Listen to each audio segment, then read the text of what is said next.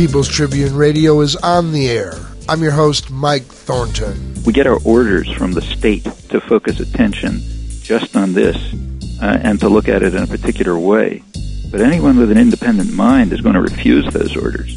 Uh, and try to understand what's going on. And there are easy ways to do it. On this edition of People's Tribune Radio, our guest is Professor Noam Chomsky. That, plus our featured commentary. But first, these news stories from Nicole Trejo. Welcome back, Nikki. Thanks, Mike. First, from the Progressive Review, the World Bank is proposing to send 37,000 Chinese and 25,000 non Tibetan Muslims into Tibet in violation of its own guidelines that funded projects could not hurt ethnic minorities. The plan will come up before the bank's board in Washington on June 8th. Tibetans argue that the resettlement would be used to squash their influence in the region. From The Guardian, millions of North Koreans have been reduced to eating seaweed, cabbage stalks, and grass. With no prospect of real food for the next month, when some new season crops will start yielding food, hundreds of thousands of desperate refugees have been flowing across the border into China. Pyongyang has simply run out of food, says the UN World Food Program. From Antti Rautiainen, June 18, 1999 will be an international day of action aimed at the heart of the global economy, the financial centers, banking districts, and multinational corporation power bases. Groups in 30 countries are preparing events for June 18th.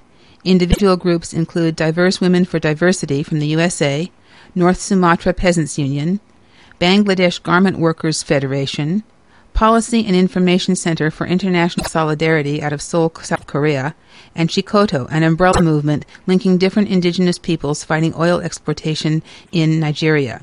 Protests are planned in many of the world's financial centers, such as London, New York, Sydney, and Seoul from people against racist terror. In Oklahoma, law enforcement officers will have greater freedom to conduct no knock searches in the future with the signing of Senate Bill 580 by Governor Frank Keating. Current law permits no knock search only if the officer has probable cause to believe that a warning would pose a significant danger to human life. Under the new law, a judge could authorize an officer to break open a door or window of a house without warning if the officer has reasonable cause to believe that the warning would pose a significant danger to human life, allow the possible destruction of evidence, give rise to the possibility of resistance or escape, inhibit the effective investigation of a crime, or be a futile or useless gesture. The expanded no knock search law goes into effect November 1st. And finally, from Focus on the Corporation. Under the U.S. Occupational Safety and Health Act, violations of health and safety rules that pose a substantial probability of death or serious physical harm to workers are considered serious violations. This is roughly the standard needed to convict a criminal for manslaughter in some states. The average penalty for a serious violation is $709, according to Death on the Job Toll of Neglect, a report by the AFL CIO. For People's Tribune Radio, I'm Nicole Trejo. People's Tribune Radio is produced by the League of Revolutionaries for a New America, who also published the newspaper People's Tribune, Tribuno del Pueblo. Stay tuned for contact and ordering information at the end of the program. Professor Chomsky was interviewed by Eric Siljak, the host of Global Kitchen on KVMR FM radio. Professor of Linguistics at MIT, Noam Chomsky is a world-renowned scholar and political analyst. He has written and lectured extensively on philosophy, international affairs, U.S. foreign policy, and the mass media, and was the subject of the award-winning film Manufacturing Consent. Any attempt to look behind the headlines into complex history of the region, economics or geopolitics is almost impossible because any departure from exclusive focus on genocide makes one almost a supporter of genocide. So in order for us not to lose half of our audience, we just have no choice but to start with you know, atrocities, ethnic cleansing, emotionally charged arguments. So let me start by asking you about this uh, basic argument that we hear that U.S. military intervention is necessary to stop genocide in Kosovo, just like 50 years ago we went to war to stop Hitler. Well, first of all, we didn't go to war to stop Hitler, so let's put that aside. Uh, the U.S. went to war with Hitler when Hitler attacked the, when Hitler declared war on the United States. Uh, through the late 1930s, the United States was rather supportive of Hitler and uh, very enthusiastic about Mussolini. As for uh, uh, intervention to stop uh, actions to stop uh, ethnic cleansing and uh, humanitarian catastrophes and so on, yeah, I think that's important. And if anyone in the United States, or the U.S. or British governments or the European governments were interested in doing that, they could do it very easily in far more serious cases than this, uh, current cases. So, for example, you're, you're absolutely right that we're kind of we get our orders from the state to focus attention just on this uh, and to look at it in a particular way. But anyone with an independent mind is going to refuse those orders uh, and try to understand what's going on. And there are easy ways to do it. Uh, so, for example, look not very far away at, say, Turkey, right next door. Uh, in Turkey, in the mid 1990s, under the Clinton administration, uh, there were there were the military was carrying out ethnic cleansing, uh, destruction of villages, uh, massacres, uh, torture, terror, on a scale way beyond anything that was claimed in Kosovo. This is in the Kurdish areas. There were perhaps uh, several thousand villages destroyed, uh, roughly two or three million refugees, uh, uh, maybe tens of thousands of people killed, right in the mid 90s. Uh, as the atrocity, it was done with U.S. overwhelmingly, about 80 percent. Uh, as the atrocities increased, Clinton increased the arms flow to make sure that they went on. Uh, the uh, in fact, when human rights groups like Human Rights Watch uh, uh, discovered that U.S. Uh, jets uh, were being used illegally in violation of congressional restrictions to attack civilian targets, uh, the Clinton administration found various ways around them and kept sending them. You know, to act to prevent those atrocities would be quite simple. All we have to do is stop participating in them. But then so, it brings us to the question: which massacres are fit for U.S. moral well, crusade? Let's take a look at massacres. Okay, the terms like massacre and genocide and so on are used very freely when people want to use them. So let's take a look at what the United States uh, and NATO claim to be the case, and I'll assume that everything they say is true. So let's take U.S. NATO uh, assertions of Kosovo. What they say is up to February 1999, up to March 1999, until the bombing started, uh, there were about 2,000 people killed on all sides uh, in Kosovo. Most of them uh, Albanian, uh, probably the large majority of the 2,000. Uh, the there were a couple hundred thousand refugees. Uh, this was, according to the United States, uh, largely a, this was the uh, violence began with uh, attacks on uh, police, Yugoslavian police, uh, in Kosovo, which is a province of Yugoslavia, uh, by the KLA, the Kosovo Liberation Army. Uh, attacks from across the border, uh, based in, and supported abroad.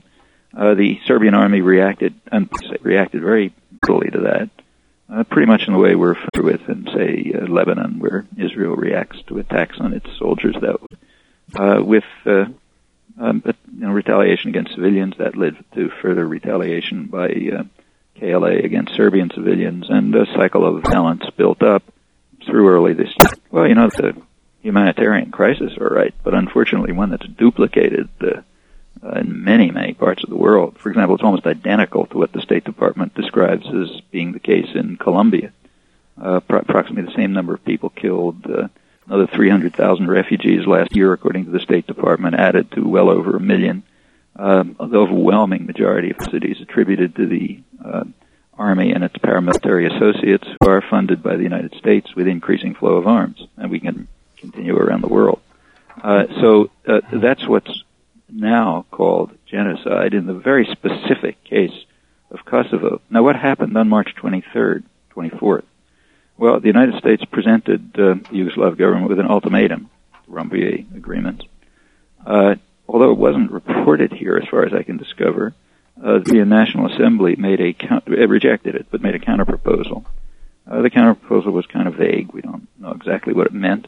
Uh, the State Department representative James Rubin was asked at a press conference on March 24th about this uh, Serbian Assembly counteroffer, and he said, "We know silver lining in it, so we decided to bomb." Okay, that's the ex- end of the diplomacy. First of all, they very strongly condemned the withdrawal of the uh, monitors, the international advisors. Why Uh, did they Why did they leave in the first place? they were told to leave by the U.S. The, Ser- the Serbian government strongly opposed that. And in the same resolution that you're talking about, they once again condemn it. They wanted the monitors back. And yes, they have a resolution saying what it says is uh, roughly uh, after uh, autonomy is negotiated among the various ethnic communities, uh, we will consider the question of international presence to uh, guarantee, uh, you know, the safety and so on of everyone. Well, okay, you know, maybe it's a good offer, maybe it's not a good offer, but there's certainly room for diplomacy. Uh, the U.S. simply refused. Wouldn't international community be interested actually in having as much as possible international presence, these monitors and Well, first of all, there's international community. The term international community is a term of propaganda, U.S. propaganda.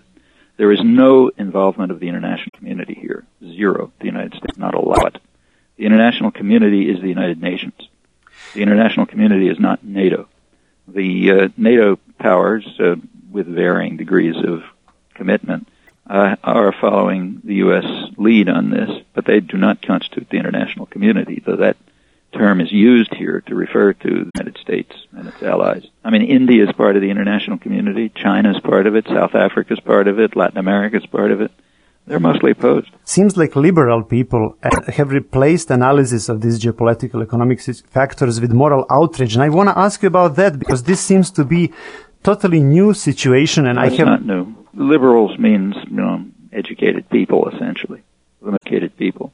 They tend to support uh, state atrocities overwhelmingly. I mean, they supported the U.S. war Vietnam, for example. How many, how many uh, um, um, faculty members did you see, or editors, and so on? In fact, the liberal. This was Vietnam was a liberals' war. Started. It was a, the aggression, the attack against South Vietnam, which is what it was, was launched by John F. Kennedy. Uh, he's the one who sent uh, U.S. Air Force planes to bomb South Vietnamese civilians, uh, authorized the use of napalm, initiated crop destruction, started driving millions of people into concentration camps. It was supported by the uh, liberal community, educated community, right through until the time when business turned against it. Corporate America turned against it on pragmatic grounds. Uh, it was becoming too costly. In fact, if you want to see what the attitude of liberals was, just have a look at yesterday's uh, lead editorial in the New Yorker, which they capture it quite accurately. They say that we shouldn't be hobbled by the Vietnam analogy in uh, bombing Kosovo and maybe invading it.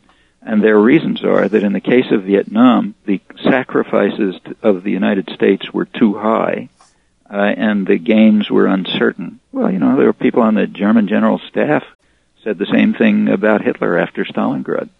That's not opposition to the war. If the issue here is humanitarian, very simple ways to uh, stop much worse humanitarian crises. In fact, right in that region. And, and notice that the U.S. bombing, the NATO, U.S. NATO bombing, radically escalated the atrocities, exactly as was expected. I mean, when you bomb, people react. And the way they reacted is exactly as any rational person expected. Namely, where they're strong, not where you're strong, which happens to be on the ground. So up until the bombing, the level of, there, there were certainly atrocities, but they were at the level that you find all over the world. For example, the kind that the U.S. supports in Colombia uh, way below what the U.S. supports in Turkey. After the bombing, uh, it's beginning to be comparable to other cases. So, for example, there was a the Israeli press has a the major journal there, Haaretz, which is kind of like the New York Times. Uh, they had an article by one of their major correspondents pointing pointing out, in effect, that uh, Kosovo is becoming uh, like Palestine, uh, Israel and Palestine in 1947-48 except uh, with TV cameras. How can we explain this enthusiastic support for this bombing of the former opponents of other American interventions? Because uh, in this case, U.S. propaganda has succeeded in presenting it uh, as a humanitarian endeavor. And a lot of people who are in favor of humanitarian endeavors are just caught up in the propaganda. We know that the U.S. government does not care about humanitarian catastrophes, nor do the people who are getting excited about this. You can see that very clearly. I mean, for example, by looking right next door in Turkey, where they have been supporting, massively supporting, even worse atrocities. And it takes nothing to stop that support.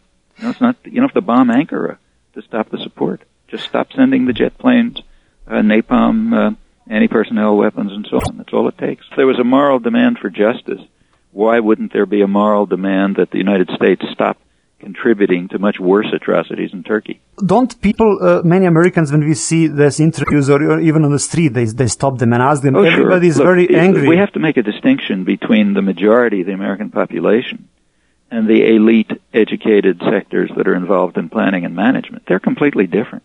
So let, us take a look back. And we have a ton of evidence on this. I'm going to take the Vietnam War again. I, I mentioned the, you know, the, the way it's analyzed by the New York Times, which is typical of uh, educated sectors.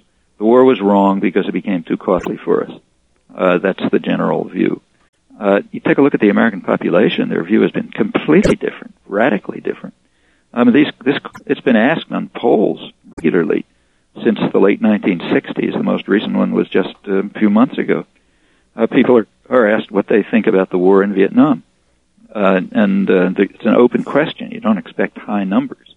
But roughly 70% uh, since around 19, late 60s, about 70% have said, I'm quoting, the war was fundamentally wrong and immoral, not a mistake among educated people, that's never, almost never, that's statistically insignificant. You know, maybe 1%. Uh, the standard view is it was a mistake. Uh, well, that's a sh- dramatic difference between the general population uh, and uh, uh, educated sectors, and that is found on a lot of issues. As far as look, as far as the population is concerned, you're quite right about moral outrage. But remember that people have no way to feel moral outrage about uh, Turkey, which is far more important because here we're directly contributing to it massively to the atrocities. But people can't feel moral outrage about that because they never heard of it. If you look back at coverage of Indochina on the part of what are called the liberal media, you know, the New York Times, the Washington Post, and so on, uh, their criticism was it wasn't working. But, but that's like, as I said, that's like the criticism of uh, made by the German general staff after Stalingrad. But what I hear that, you know, okay, maybe bombing is not the best method, but some other means will be more effective, but the goal is not in any question, you know, the answer. That's right, because that is the nature of uh, being well educated. It is to accept the framework of power and not to question it. How can then this non-negotiable assumption of, you know, good goals and intentions of U.S. government be explained? How can it be explained? Yeah. Just the manner I've just described. Uh, well-educated people understand that you that that is the position you must assume. So, for example, again, let's just take yesterday's New York Times. Uh, they have a major article by one of their intellectuals, House intellectuals, Judith Miller, uh, on uh, sovereignty and human rights, who asserts as a fact that the United States has been an aggressive leader in the struggle for human rights. Well, you know, anyone who even pays attention to the most elementary data knows that that's not true. Uh, and uh, uh, just look at Amnesty International reports. So I think George Orwell. I mean, everybody's heard of Orwell. Right. In fact, everyone has read Animal Farm, just about. But ask your listeners how many people have read the introduction to Animal Farm. Well, the answer will be, I can tell you right now, very few, if any. And there's a reason for that. It wasn't published. Uh, why wasn't it published? Well, because here's what it said. Uh, Animal Farm was, of course, a satire about the totalitarian mm. enemy, the Soviet Union. Big Brother. yeah, and so, of course, that was wonderful. Everybody had to praise that. But in the introduction, Orwell said, look, uh, he's writing in England. He said, we shouldn't feel so self-righteous about it because England is not all that different. Uh, and his uh, introduction was called Literary Censorship in England, Censorship. And he described how in free England, uh, unpopular ideas are um, suppressed and marginalized and never heard, not by the same means they use in Russia, but he said the result comes out not very different. And then he even gave some reasons. And one of the reasons was pretty much what I've just been repeating. Mm-hmm. He said that uh, well-educated people come to understand that there are certain things it simply wouldn't do to say or even to think. And that's part of the process of education. So yes, you end up with the result that uh, we've been talking about for a properly educated person, the idea that the United States might not have uh, honorable motivations is just unthinkable. I mean, you can have that idea about every other country in the in past history or the present world. In fact, you do have it, but not about the holy state that we just uh, support with uh, uh, dedication of a kind that uh, commissars would be impressed with. Uh, so why are we there? Well, here I have to speculate. So far, it's been fact. Uh, but my speculation is roughly this. uh, turbulence in the Balkans, no matter of what kind it is, is a threat to the interests of rich and powerful people. It, it, it poses a kind of a danger to Europe and hence to the United States, uh, which is heavily involved in European economy and investment and so on. Uh, so uh, that means any kind of turbulence in the Balkans becomes what is called a humanitarian crisis. Term. It means it might threaten the interests of rich and powerful people. Uh, in contrast, uh, if people slaughter each other in Sierra Leone or uh, southeastern Turkey or uh, Colombia or whatever, it's not a humanitarian crisis because it doesn't threaten the interests of rich and powerful people. In fact, we're very often involved in it. The U.S. has, has been and continues to be quite willing to support dictators as lo- long as they follow orders. Take Milosevic. I mean, at 1995, at Dayton, the Dayton Agreement was an agreement with Milosevic, which sold out the Kosovar Albanians. That's one of the reasons that their non very powerful and impressive nonviolent movement in Kosovo uh, turned to violence. Uh, they recognized that the United States understands nothing but violence. We preferred Milosevic to uh, the Rugova and the Albanian movement gave them nothing. Uh, how about KLA, which we are now uh, actually that's the only Albanian movement that we do support? Well, that's not so clear. You know, up until very recently, the last few days, in fact, uh, the U.S. was condemning the KLA uh, as a very dangerous force, something like the Taliban, uh, made up of uh, Islamic fundamentalists, um, you know, Albanian Stalinists, drug runners, and so on.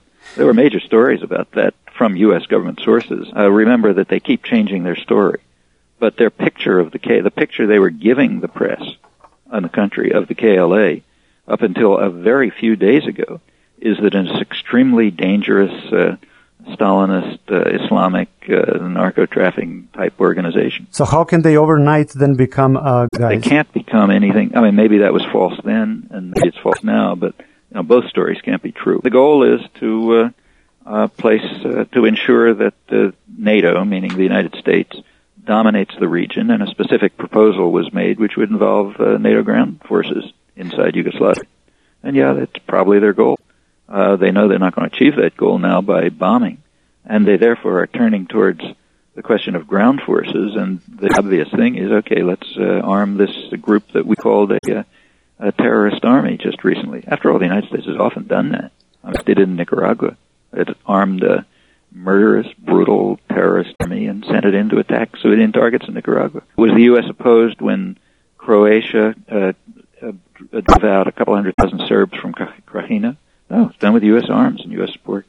There isn't much you know, disagreement about where power lies. There are seven rich countries, G7 they're called, those are overwhelmingly dominated internally, just as the, including the United States, by uh, corporate and financial sector. Uh, so there's a highly concentrated uh, corporate sector by now, most, a lot of it multinational.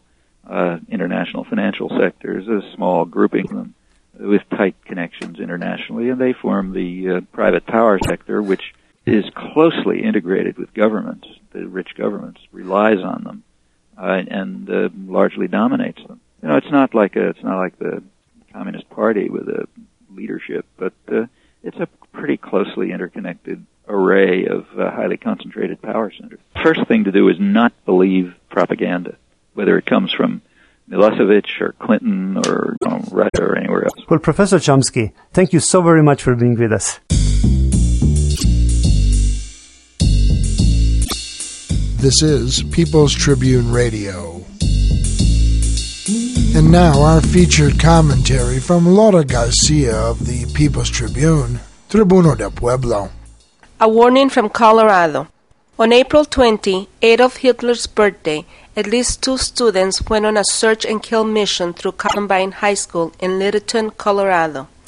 They massacred 12 of their classmates and a teacher before ending their own lives.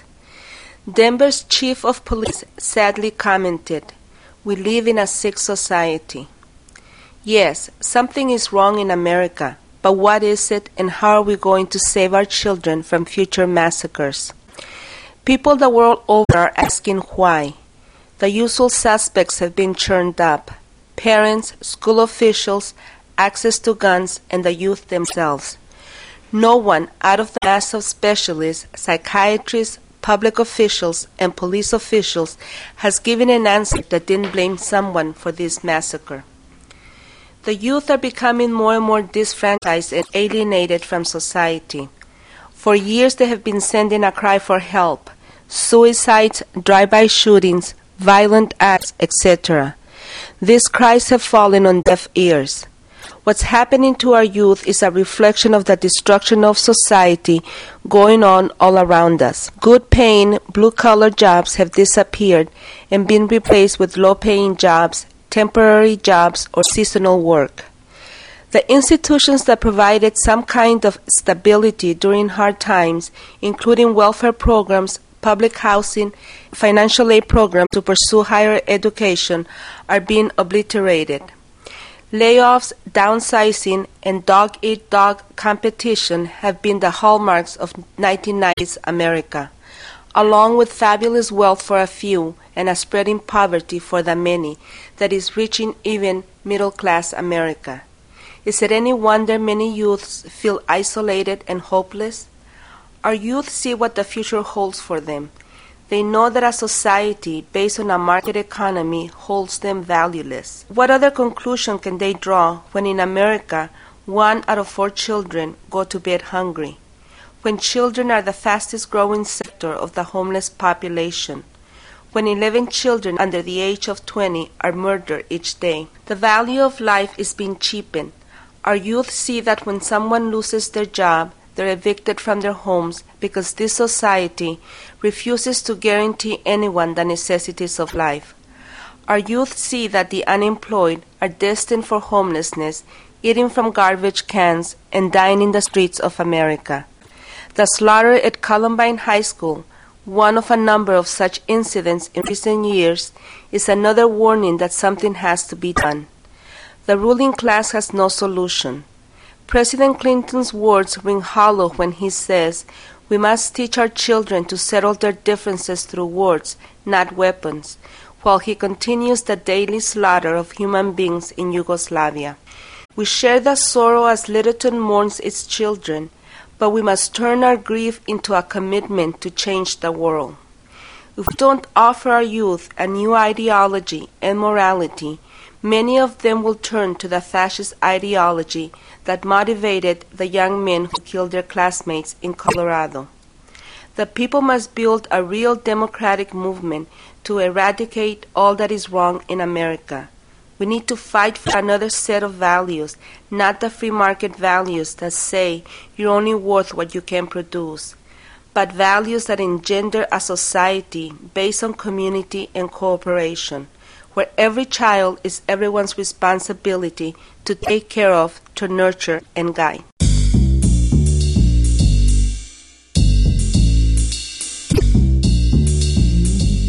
That's it for this month's edition of the program.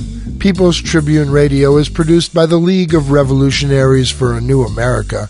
If you'd like more information about the League or its newspaper, People's Tribune, Tribuno del Pueblo. You can contact us at 1 800 691 6888. That's 1 800 691 6888. Our music's by Rockamole. On behalf of the League of Revolutionaries for a New America, Nicole Trejo, and Eric Siljak, we'd like to thank you for tuning into the program. My name is Mike Thornton. We invite you to join us next time for another edition of People's Tribune Radio.